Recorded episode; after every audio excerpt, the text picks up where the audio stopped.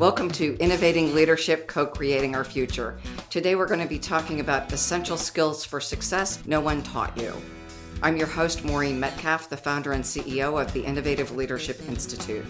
I believe that leadership creates a strategic advantage and is a key lever for creating the world we all want to live in. I'm a regular contributor to Forbes and the lead author on an award winning book series focusing on innovating how you lead and transforming your organization. I'm also a fellow with the International Leadership Association. I am delighted to have with us today Mark Herschberg. He's an author and instructor at MIT as well as a CTO. So, Mark, please tell our listeners a little bit about yourself. I began my career back in the 90s when I came out of MIT as a software developer. And I realized early on I wanted to become a CTO. But to get that job, there were a number of skills I needed. It wasn't just about being a good software developer, but about knowing how to lead, how to hire people, how to build effective teams, how to communicate, all these skills, and no one had ever taught me. So I had to develop them in myself and then realize these aren't just for leaders and senior people. I wanted my whole team to have these skills. Around the same time, MIT had gotten similar feedback. Companies said, these are the skills we want to see in the people we hire, not just from MIT, in fact, not just from colleges in general, but we can't find these skills because no one is teaching them. So upon hearing that, MIT put together a program. When I heard about it, I reached out and said, I've been working on this myself. I helped them create that program. I've been teaching there for the past 20 years and now just turned it into my book, The Career Toolkit. So I've had these two parallel careers as a CTO, but also teaching and developing these skills in others.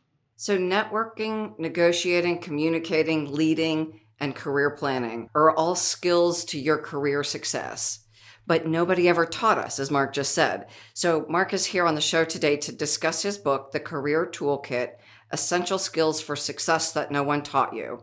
He'll share practical ideas from his book and thoughts on leadership that will help you master vital skills.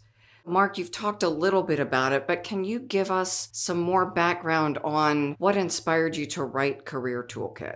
I know from having taught this for years the impact that has had on people's lives, on my students, on the people I've managed and mentored at work, in the nonprofit work I've done.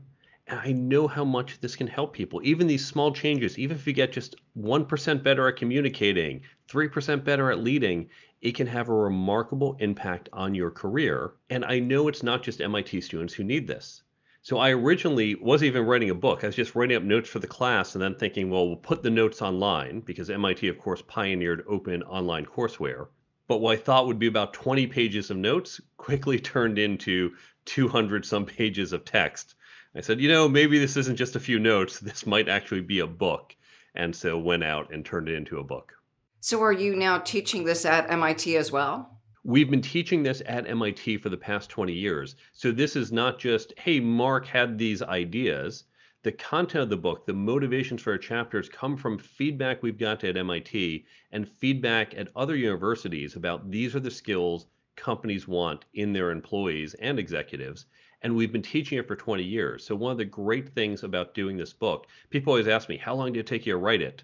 Said, just a few months because I've been teaching it for so long. And I know when I give this example, here are the questions that come. So readers have already said it's great. I read a, a passage and then I have a question on the next page. Boom, you've answered the question. So this is time tested material from decades of teaching. As you say that people have questions and they see it on the next page, tell us a little bit about the layout and the table of contents. If I picked up this book, what would I see? The book is divided into three sections, 10 chapters. The first section includes career planning, how to be effective at work, managing your manager, understanding corporate culture and politics, and how to interview both as a candidate, but even more importantly, as a hiring manager or as part of the hiring team, because no one teaches us that. Second section, leadership, and then management, both the people side and the process side. And then the third section is communication, negotiation, networking, and ethics each chapter can stand alone. So you can open the book and say, I got to work on my networking. Jump right to that chapter. You can skip the others. Each one has an introduction motivating what this is about, has the mental shift you need to change how you perceive and understand this particular skill, and then a bunch of concrete tips, things you can do to improve your actions in this area. And then in the conclusion, next steps you can take to get better. And then, of course, there's a companion app to supplement the book and help you retain it. What are you most proud of? Tell us a story about someone who's used this and what's changed in their career. One of my proudest moments was a student of mine who is very nervous about networking.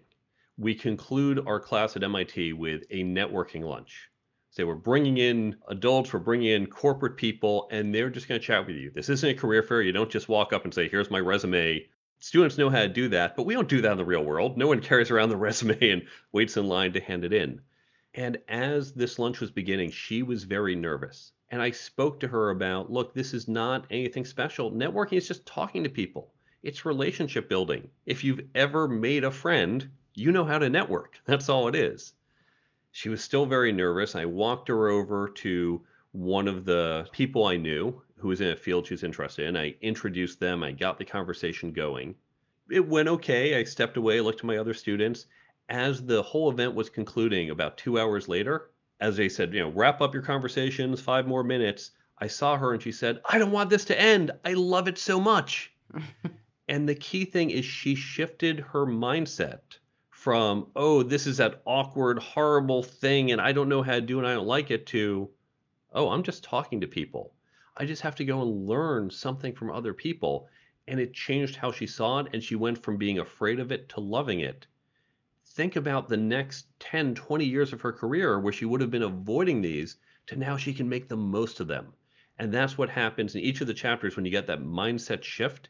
It changes how you perceive things and creates new opportunities. I love the example because for most of our leaders, irrespective of place and career, it is the networking that helps us hire, it's the networking that helps us change roles. And with talent shortage, without a good network, we are at a significant disadvantage. Absolutely. And people feel even more disadvantaged because they said, oh, it's been COVID. I haven't been able to go out. But here again, the shift is from, well, networking is collecting business cards. Networking is shaking hands and adding connections.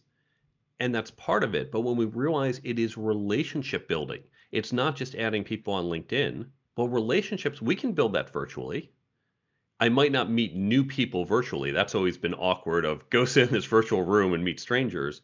But the people who I've met where I want to reach out and connect, whereas before we were limited to, hey, if you're in New York, let's meet up for coffee. But if you're not in New York, uh, who knows when I'll see you?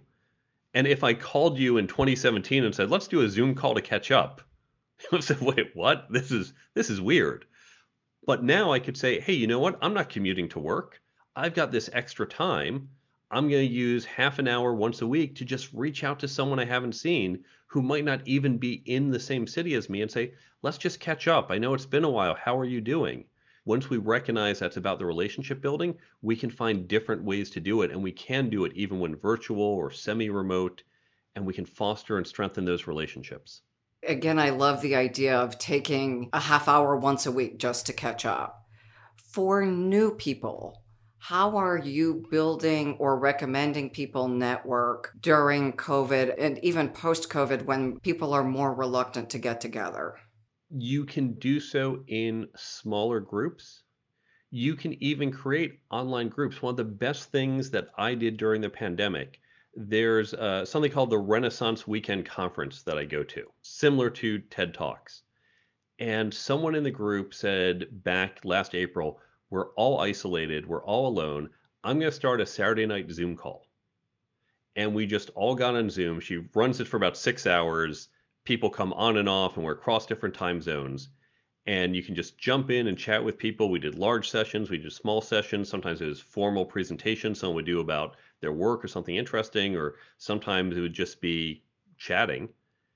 And there were people, I knew some of their names, but I didn't really know them because there's a lot of people who go to this event and I got to know people and build relationships. So when you're just thrown into, hey, random strangers at this event, let's network on a Zoom call, I don't think that's going to work. But when you create a group and say, we are going to interact, create an online reading group. And one of the things I recommend to help develop these skills, you need to create a peer learning group, a group of other people at your company or you can just find other people who are interested in developing these skills and create the small group and you have regular discussions about these topics to increase your learning and understanding you can do that virtually. And not only will you learn more not only will you increase your skills but you will develop relationships with other people in the group. So you can create your own networking opportunities. You don't have to necessarily be in person or at an event to do so. One could do that with your book as a book club so I have on the resources page of my website, if you want to do this at your organization in your group, I have a download how to set up this group, whether you're doing with a small group of people, say six to eight people, or larger groups of 20 or 50 if it's at your company. I also have how you can take my book, chop up into pieces, and whether you're doing the full book or whether it's for people who are new leaders or new hires. Here's a small cycle. It might have four or six sections. Take this piece and this half chapter and this chapter over here and focus on these. And that's going to help you really come up to speed on a particular topic. Here's the thing I'd love if you use my book, but you don't have to. The key thing is having that discussion about some content. Yes, you can use my book. You can use any of the other books I list on my website, other books I recommend, other books you like, articles, videos, use a great podcast like this one and have that group listen to this podcast each week and then discuss the topics. It really doesn't matter as long as you have some starting content you're together with. This is going to help you really increase your understanding because these skills, it's not like accounting. Accounting, you say, okay, what are the accounting rules? I'm going to memorize it. I know how to apply it. When it comes to leadership or communication, you can't just memorize a few rules. It's more like sports what happens when you want to learn a sport? Well, you learn the rules, but then you have to practice, or you do drills, or you play scrimmage games. And since you can't always find a scrimmage way to lead, by having these discussions, you might do case studies, or you might just talk about situations. And Maureen, you're going to say, you know, Mark, I was in a similar situation. Here's what I did. Oh, Maureen, that's brilliant. Thank you for sharing. I'm going to try that. So that's how we can kind of do some practice by learning from each other and having discussions, not in the abstract, but in concrete, real world examples other people in your peer learning group have gotten. We teach a lot of leadership classes, and in each class now, if it's a cohort based class, we do test people and assign them with people of similar operational mindset as learning partners. So they'll be working with someone with a similar grounding. And as you've said, in the flip the classroom idea, it's all about the facilitated conversation rather than the painfully dull me in front of a classroom with PowerPoints for an hour and a half. You're absolutely right. This is how you teach it. It's how we teach it at MIT. It's how top business schools teach it. You give some projected content. That could be the reading, that could be the podcast, that could be a little bit of lecture, but it is that experiential that is how you learn. It's experiential engagement, whether it's doing case studies or role playing or just in the conversations about real world examples. That's what's going to help move you forward. You talk also about leadership in the book. Can you talk to our listeners a little bit about influential leadership and what does that mean and how is it different from positional leadership? Most people who haven't thought about leadership think of it positionally. They think a leader is someone with a certain title, and the leader can command. You work for me, do this. That is not true leadership. That is authority, and it can work. I'm not saying don't use authority, but if you want true leadership, that's what we call influential leadership. When you think about some of the greatest leaders of the 20th century, someone like Gandhi, Gandhi had no authority. Gandhi could not command millions of people to protest. He said, Look, I can't tell you what to do, but we should protest. And by the way, you are putting yourself at risk. You could be jailed, you could be beaten. But here is the vision I see for the country. And he got everyone to buy into that. And by getting them to listen and to buy in, not because he could command them, but because he could inspire and influence them, he became the leader of a nation. For all of us, we can lead even day one. So even if you're the most junior person at the company and have no formal authority, you can lead. Even if you're a mid level manager and say, well, that's really for the more senior people to decide, you can still lead by putting forth your ideas and influencing people to get behind them. So, what are the qualities then that you attribute to leadership? The qualities are many. Here's the thing leadership is not any one thing if you were to make a list, what are the things you want in a leader? And feel free to pause the podcast and think about this and write down some things. You can come up with a list easily a dozen things, two dozen. I've seen lists that get 50, 70 long. Things like being a good communicator, things like having empathy, having a clear vision, having a model for execution so people can believe that this is a doable vision, having integrity. There's a whole list you can come up with and you don't just say, well, I'm going to develop leadership in of itself. If, for example, to use another sports analogy, if you're learning basketball, you don't just say, well, I'm going to learn basketball. Basketball. I learned basketball just by basketball, right? No, you say, what am I going to learn to do? I'm going to learn to shoot. I'm going to learn to rebound. I'm going to learn to pass. I'm going to learn to dribble. You focus to get better at basketball. It's not basketball as a whole. You focus on these individual skills and then you put them together and learn to be a better basketball player. So you can develop your leadership not simply by saying, hmm, leadership, I'm going to lead. You can focus on some of these individual attributes and make that list, look at the individual items and say, what do I want to work on? And as you focus on each one of those, you're going to strengthen your overall leadership. Mark, you as a leader, because you not only teach this and write books, but you're also still a CTO. Yes. So, what leadership quality or qualities are you most proud of in your own work? Integrity. First and foremost, the more I spend in the working world, the more time I spend there, just the more I see people blurring lines, crossing lines, unfortunate things being done. And we let people get away with this all too often.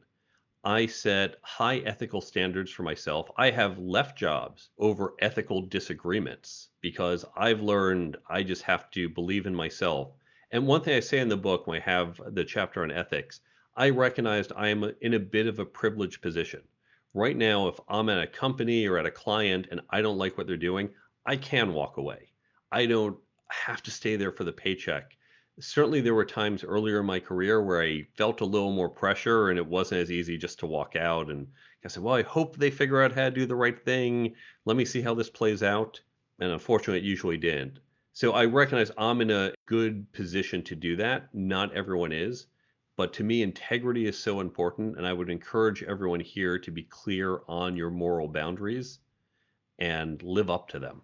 Because once you cross those lines, it's really hard to go back. So it's an interesting idea that I can leave, and you and I have that luxury. And I find myself asking the question is the organization, are the stakeholders better with me here or not here? Because I've certainly had clients that I don't like some of the things they say and do, but where is the line that I exit versus where in my role do I help them get better at their way of being and what they do? That is a great question, and it's one of the ones we do talk about in the book.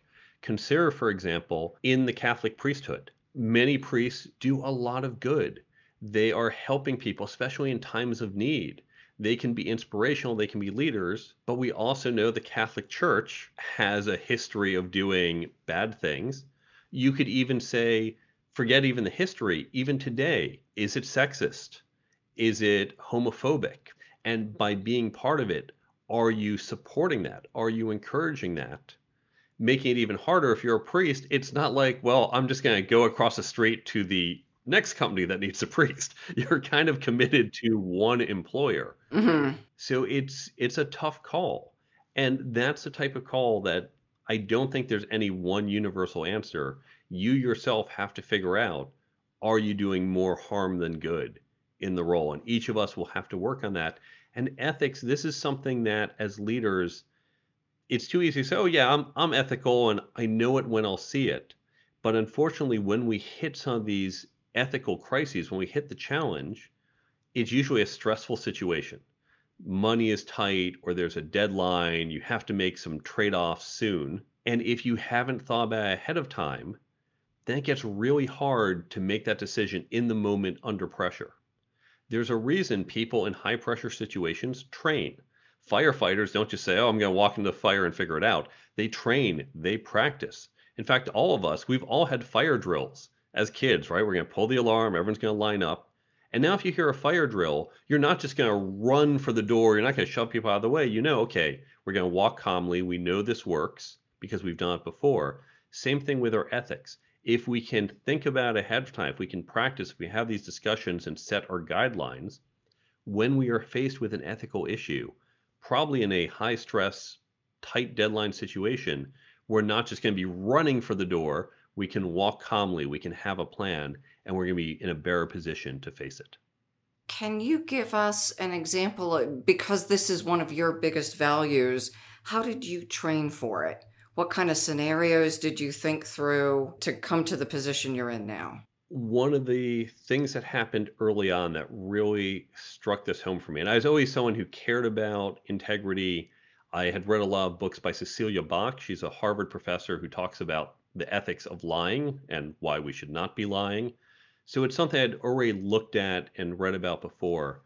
But I remember at one company, there was sexual harassment. There was a supervisor who, black and white, sexually harassed his subordinate. And I thought, okay, well, this is a clear black and white situation. It's not he said, she said. They had the same story. His response was, it wasn't my fault. She was sending me signals, which is an absolute BS response because it puts responsibility off of him on her for his actions. Thought, okay, well, this is very clear. They're going to fire him. They did not. He stayed. She wound up leaving. I remember thinking, this is not appropriate. Recognizing that, thinking about at that point, looking into what are other common situations. And you can see some in my book. There are other books on business ethics and business circumstances. You can just Google around for stories and let's think about what these are and just thinking ahead of time what would I do? Where am I comfortable? And as I said before, these are often gray areas, like the circumstance you brought up of are you doing more harm than good? Do you have any boundaries? Like at what point do you just say, no, it's it's too harmful? Are there any real guide rails? And then just other maybe principles, other general things I should be thinking about that as situations come up, I can pull in on those pieces. Not that's going to tell me exactly what to do, but it's going to help guide those decisions. So I would recommend if you want to work on this, you can just think through some ethical circumstances. You can Google around. I list some free ethics case studies are linked from my website. So this is how you can begin your journey. I love connecting then back to what you talked about with study groups, whatever name you give them but having the conversation in a group because my perspective on sexual harassment as a woman who's experienced it may be different than a woman who didn't experience it, than a man who's been accused wrongly of it, than a man who's never had those experiences. To have the conversation and hear the multiple points of view to really inspire us to grapple with the issue rather than come to an easy solution might be a really valuable exercise. Absolutely. And you've hit the nail on the head why these peer learning groups are so valuable. And ethics are a great thing to discuss because there's no one right answer. And even when it comes to leadership or communications or negotiating, there's also not one right answer. And that's why having these multiple diverse perspectives, it's going to take you far deeper than even just my book or this podcast or any other single source of someone saying, do this it's getting that diverse perspective. That's going to enrich your capabilities. Thank you for suggesting that. Now let's shift to leaders and followers. Can you tell us a little bit about that? And one of the things I'm particularly interested in is the mindset shift from I'm the leader, I'm in charge, back to your command and control, to I may have the positional title of leader, but sometimes I shouldn't be leading a project or a process or anything. There are people in the room, especially in technology, who are going to know well more than I do. I defer to our producer all the time because I don't know what is appropriate or best from a technology perspective. First, we recognize that leadership, as we said before, is not one overarching thing. It is a bunch of skills that come together holistically. So even as a follower, you can be developing these individual skills, and that's going to be strengthening your leadership, even if at that moment you are not a leader. But good leaders, leaders who are secure, don't say, "Well, I'm in charge. You can't make that decision. It's my decision, and and and I'll I'll make it." Good leaders say, "You know what? I don't have all the answers. I am not perfect. I need your input. And if you are more capable or competent, everyone let's let's listen to Maureen, right? What does she think we should do? And so it's recognizing leadership isn't some fixed size, some fixed number that if I give up some leadership, if I give some to you, I have less for me. In fact, you can think of it, you know, when you talk about love, right? You can give away love and you still have it. Leadership is almost the same that I can let other people step in and lead and doesn't detract from my leadership. Now, if I'm completely abdicating and saying, oh, all right, you make the decision, you I don't know what to do, you all make the decision, I don't want to, then you're abdicating. But if you're saying it's not just me, it is my team, it is all of us, your executive team, the senior people, even junior people with a good idea, bringing in those ideas will help you be a stronger leader because you get better ideas and no one's going to say, well, you didn't have it, so how could you be the leader? Your job is to make sure the group gets the best ideas, not that you personally are generating the best ideas. Can you give us an example from your work where you've done this and where it worked out brilliantly? And then the follow on to that is what pitfalls should our new leaders be looking for so that they don't abdicate, as an example? Something I do with my teams. I work with technology teams very often and we're constantly looking for new technologies, new tools. Even what we knew the answer was five years ago, it now has to be different. When I have a decision to make, we need to bring in some new type of tool. Instead of saying, you know, I happen to know the answer, and I might know the answer. I might have known the answer a few years ago, but maybe I'm not up to date on what just came out six months ago. Instead of saying, well, I'm making this decision, I will engage my team and say, okay, the three of you are now on the committee to pick this new technology. So I want you to go out. Let's define what it is that we need. What does it have to do? What's the evaluation metric? And I'll give them some criteria to get them started. Say, ask other people, get input from the team, and they come up with that metric and they'll run it by me. And okay, here's what we're looking for. Now we're going to look for those tools. And I'll suggest three or four tools I happen to know. Say, here's some look at these, but go find others, ones you like or ones that you found in your search. Go look at a handful of tools, and maybe it's three, maybe it's eight, really depends on the particular tool type. Go evaluate this. And of course, I'm giving them time. This is part of their work. I'm not saying do this on top of your work. No, part of your time each week or month is allocated to this. And then you're going to present back to the team okay, we looked at these six tools and we use this evaluation criteria. Here's the tool we recommend. Here is why. Here are other options. And then the entire team makes a decision. Now, in doing this, I've done a couple things. One is I have engaged the whole team. They get buy in. They don't feel like, well, Mark's just telling me what to do. Particularly important with knowledge workers who don't just want to sit there and be a drone.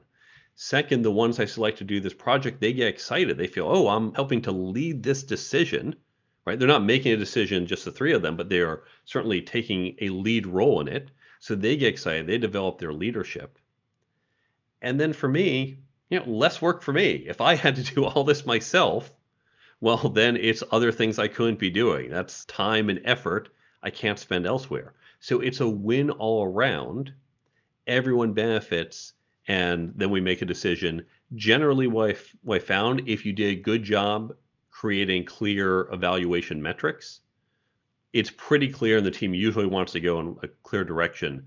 The few times that hasn't been the case is where we've had situations of you could almost go in one of two or three directions. There's pros and cons to each. There's just not a clear winner. The team is divided. Will typically be split 50 50 or in thirds then I have to step in and make a decision as the leader. But this technique usually works pretty well for making a decision. But even if it doesn't result in the decision, it increases engagement and helps people develop their skills and their leadership abilities. A couple things I heard is you scope their efforts effectively. So they're not changing the company's mission, they're on a project that they are well qualified to do. And then you lay out a process in advance for you're going to collect the information, you're going to give me recommendations. We as a team will make a decision. I have final input so that they're not frustrated if it doesn't go as they anticipated. Exactly. And I'm there that they can check in with me if they need help. Depending on the level of experience, it might be a little more let's create that evaluation metric together, or with a very senior person, I might say, hey, you know, we need this type of tool. Go figure it out. And I know this person is going to figure out the right metrics. So you can vary how much control, how much interaction you have with the team, depending on their level of experience and seniority. This gets to the abdication piece that you're modulating how much you delegate based on their experience, sophistication, know how. Exactly. Now, I always try to do as little as possible. There's a famous misquote that supposedly Bill Gates said, I always try to hire a lazy programmer because a lazy programmer will find an efficient way to do this. That's actually a misquote of I'm blanking on the guy's name. The book Cheaper by the Dozen was written about him.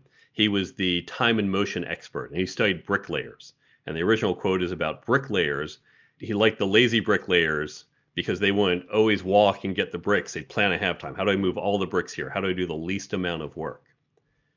As a leader, as a manager, I want to do as little work as possible because every time I have to make a decision, it means I need to be there. I need to talk to people. I need to get the input. I need to expend some mental energy and make a decision. If I can delegate that and know that the right decision will get made, then it means I can do something else. I can be making a different, presumably bigger decision. Why do we have, for some folks, they might have a secretary who does scheduling meetings because trying to figure out when am I free to meet with you you don't have to use your time and effort. Someone else can do that. That frees you up for the bigger decisions. So, everything, most of us don't have secretaries these days, but all of us, if you can delegate your decision making, whether you define a process, well, when we have this question, here's how we find the answer, or whether, hey, Bob, I want you and grab a couple other folks and you're going to figure out in the next two weeks the answer to this question. If I can delegate that, then I can focus on something else and provide more value to the company that other people could not provide. And part of that value is also growing your people.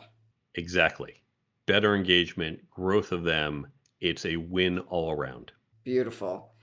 Now let's shift from leadership to management. And I understand that different people define these things differently. And it seems like now it's in vogue that everyone wants to be a leader, not a manager.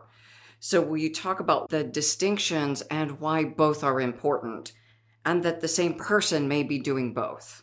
I'll bookend this discussion or provide the two bookends by saying my favorite distinction between the two is the quote, No one ever managed men into battle. Mm. I think that really captures the essence of what leadership is. Now, I say at the end of this section where I cover leadership and management, we look at them differently because I break them down really the same way to use that sports analogy. Shooting and dribbling in basketball are different, but no one just shoots or just dribbles. No one leads without managing or manages without leading.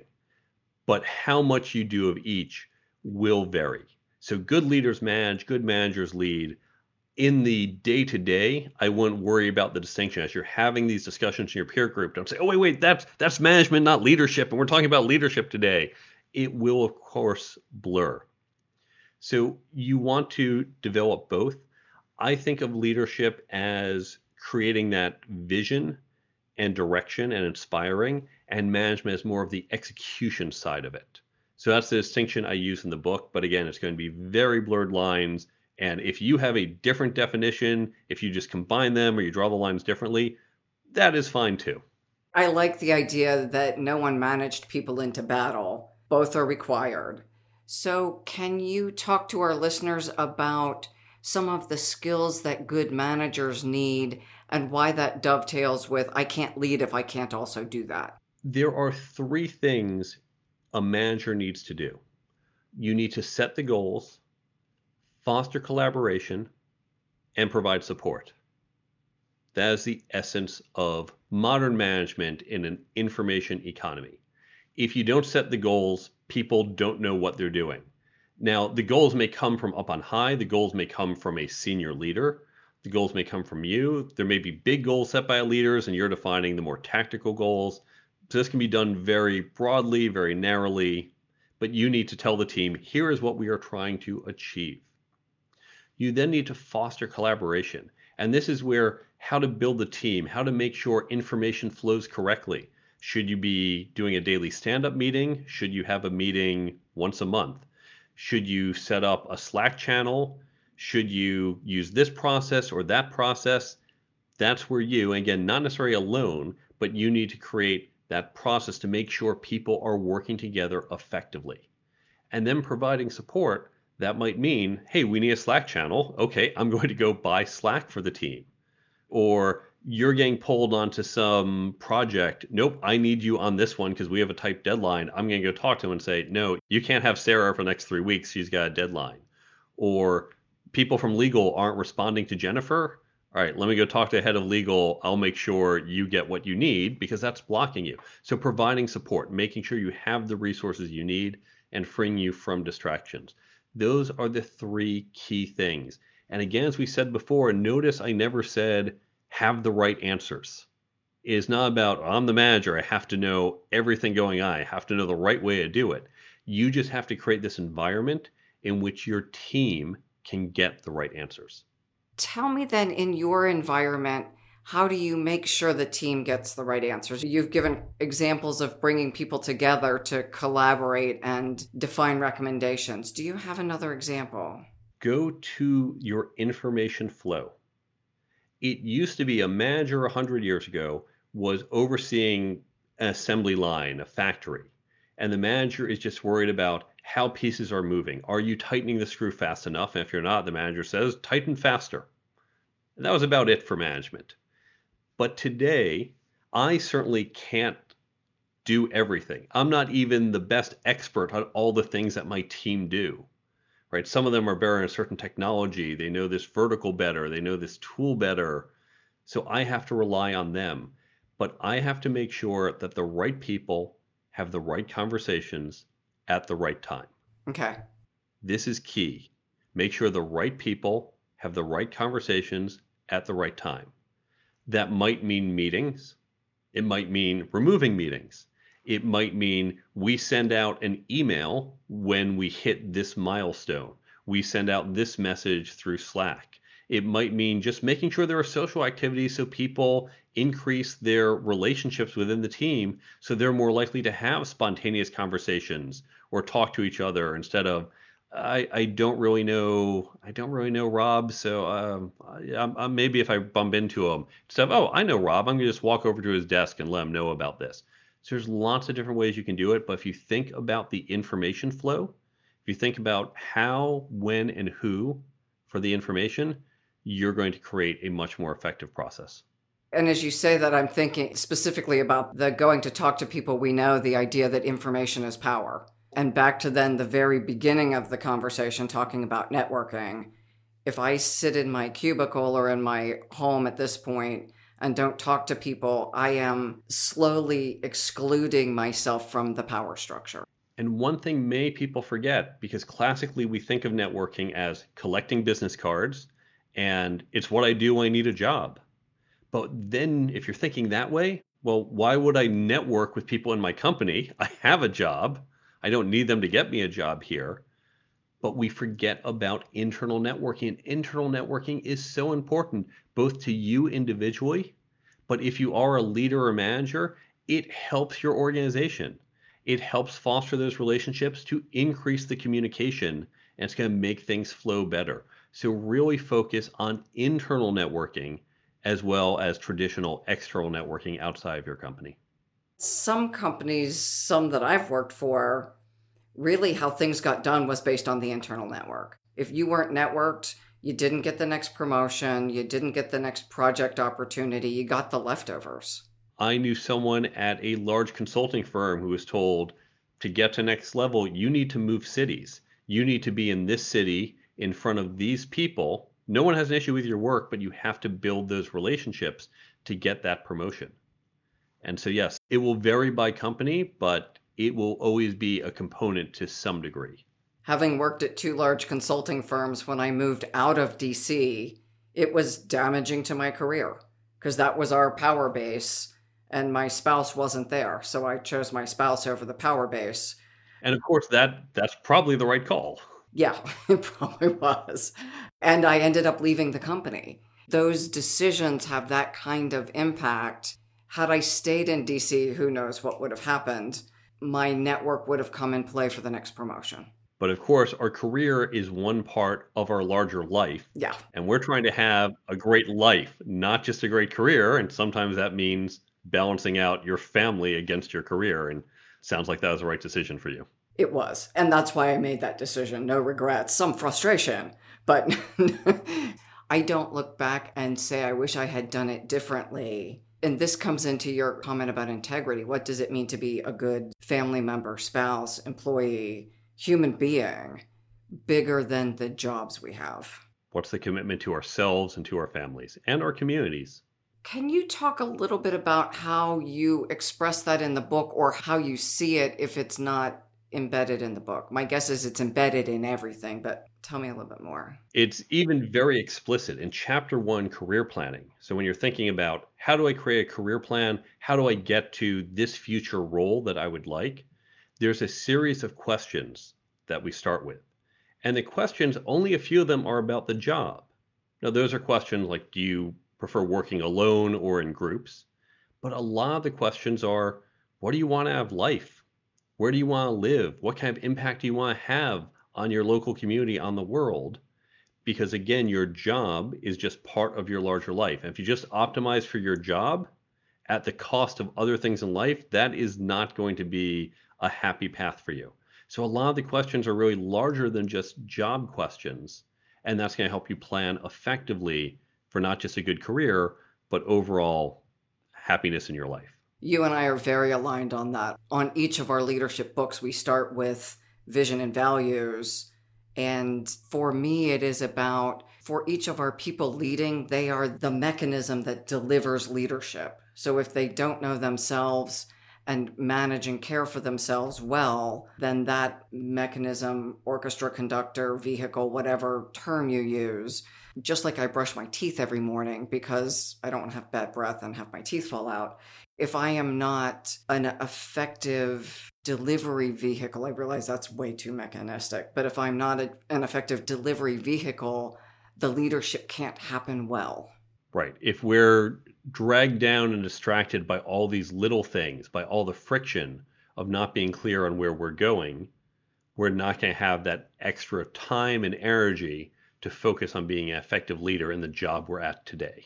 So it sounds like if I go through chapter one, back to our learning groups, if I go through chapter one with my learning group, then we'll each get clearer about who we are, what we care about, and some of the skill piece and if I did this with people who work with me on my team or who report to me, I could use that even as the foundation for career planning.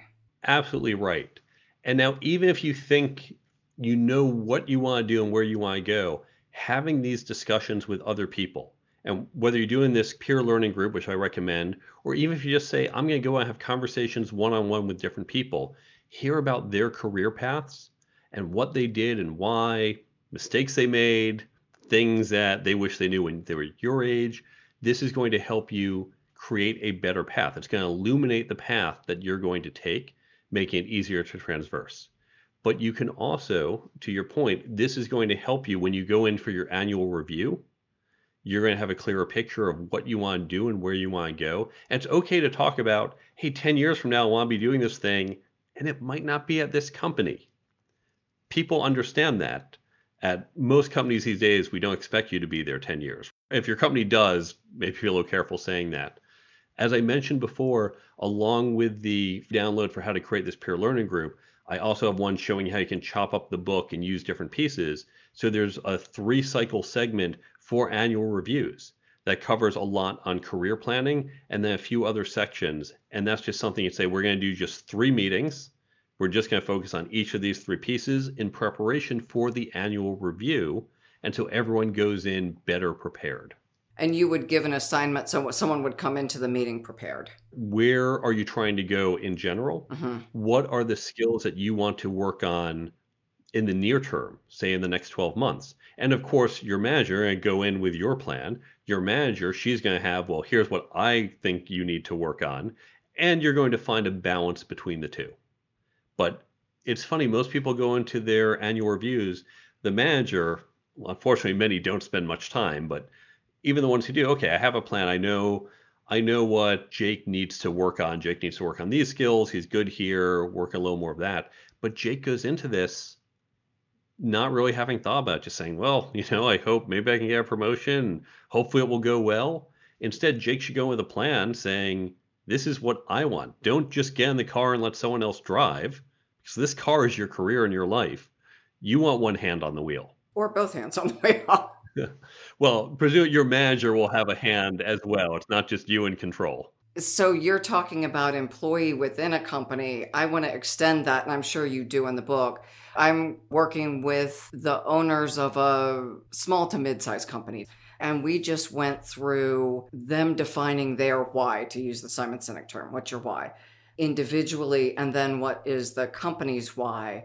And it's really illuminating to get two people together who had made assumptions about the trajectory of the company based on assumptions they made about each other and about themselves. Now it takes hours, right? This isn't a I do this while I'm brushing my teeth. It's a thought process that you know you think about while you're on a 4-hour bike ride multiple times. And the clarity they have about the direction of their company is completely different now after six hours with me. So this wasn't like we took a year and a half to do it. It can be done relatively efficiently. It's the clarity of their thinking that feeds into it. And a career plan isn't necessarily just titles. For some, particularly if you expect to stay in corporate America the whole time, you say, well, I want this title and then move here and here. And it's explicit titles and responsibilities for a lot of entrepreneurs, for a lot of people who found and run companies, well, your title's not going to change, but the nature of what you do may change. Going from, you know, I'm working 60, 70 hour weeks. My goal is to get to 50 hour weeks. My goal is to not have to worry about the operations. In two years from now, I'll be done with operations so I'll have someone else who can take that over and I can focus more on these other areas. So it's not necessarily a change in title, it's about your own development, your own skill development, and what you want to be focusing on in your job. So don't just focus on the titles. Yeah, as you say that again, I'm thinking about this founder and COO, so two principals. And as the company's grown, the need to put more structure around what they do. And this founder is getting to say, I had to do all that stuff. Some of it I liked, some of it I didn't like. Now I get to focus on innovation because I think that's one, the biggest value, and two, the most fun for me. And that's brilliant when we're able to see companies succeed to the point that the founder can really love getting up in the morning because it's a company that does something good in the world and the work that this individual's doing is actually enjoyable. And here again, we talked earlier about how leadership is not fixed. So if you can get other members of your organization to lead more, well, that can free up some of your time to go focus on innovation or something else. We think about networking as entrepreneurs, we're always networking, right? You never know when you're going to need a partner, a supplier, a customer, an employee. Imagine if you got everyone in your company to be better at networking and you could use their networks to help source some of this. That's less that you have to do. So, a lot of these skills, if you are an executive, if you are a founder or an entrepreneur, if you can develop this both in yourself, but then your organization as a whole, that can give you more time to be that lazy person to say, I don't have time to network now, but it's okay. The rest of my team is doing a great job. Now I can go focus on innovation where they might not have the experience and skill set to do what I can do. Final question, quick answer. How do you scale this through the company? We've talked about learning groups and small groups. What if my entire enterprise wants to take this on?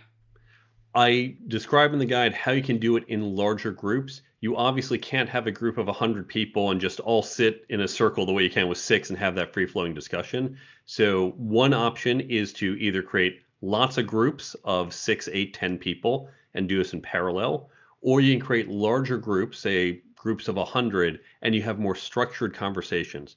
And I walk through different options you can do, some of the questions about how you want to think about creating and composing these groups. It's all there free in the guide. Thank you so much, Mark. How will our listeners get a hold of you, get your books? You talked about your website and the online guides, and I want to reiterate for listeners it's not just about the book, but all of the companion materials that are incredibly helpful. You can go to my website, thecareertoolkitbook.com. You can learn more about the book and links to buy it. You can get in touch with me or follow me on social media. You can go to the app page, and that's going to take you to the Android and iPhone stores where you can download the free companion app to the book. You can also go to the resources page where the very first download is that development guide that we've been talking about. There's links to the ethics case studies I mentioned, other free resources online, other great books I recommend. All of this is available on the website, thecareertoolkitbook.com. Mark Herschberg is your name, just so people hear it again. When this book is incredibly successful, what is the outcome that happens for you and for the participants and for the community. People will have more successful careers and more enjoyment in what they do. And that's really my hope, and that's what I want to see. Brilliant. Thank you for the work you're doing. And to our listeners, as you can hear, Mark is very passionate and has created a toolkit that is practical, effective, and easy to deploy in a lot of different ways. So, as you are navigating through your career, whether you're a college student ready to enter your first job or a senior executive looking for tools for your organization, I do encourage you to pick up the book and look at the resources. And for folks whose companies may not be investing in leadership development or career development, having tools like this makes it accessible for you. If you go online, and Mark said you don't even need to buy the book. You can get together a group of friends, a group of peers who are committed to their career growth. Since we live in a time where it is no longer the bastion necessarily of the company to help my career grow, I own that. And for each of us, to have access to resources irrespective of our economic condition, it's really important that we are empowered to own that even if our companies either don't value it or don't have the resources to provide it, we can provide it for ourselves. So, to our listeners, thank you for joining us. Thank you for the hard work you do every day in your lives, in your work, in your communities, and in your families, especially as we're navigating a pandemic and other issues. So many of us are facing challenges, and your kindness and commitment to staying engaged and supporting one another makes our world a better place. So please continue to listen, continue to grow and support one another, and come back and like and share this information.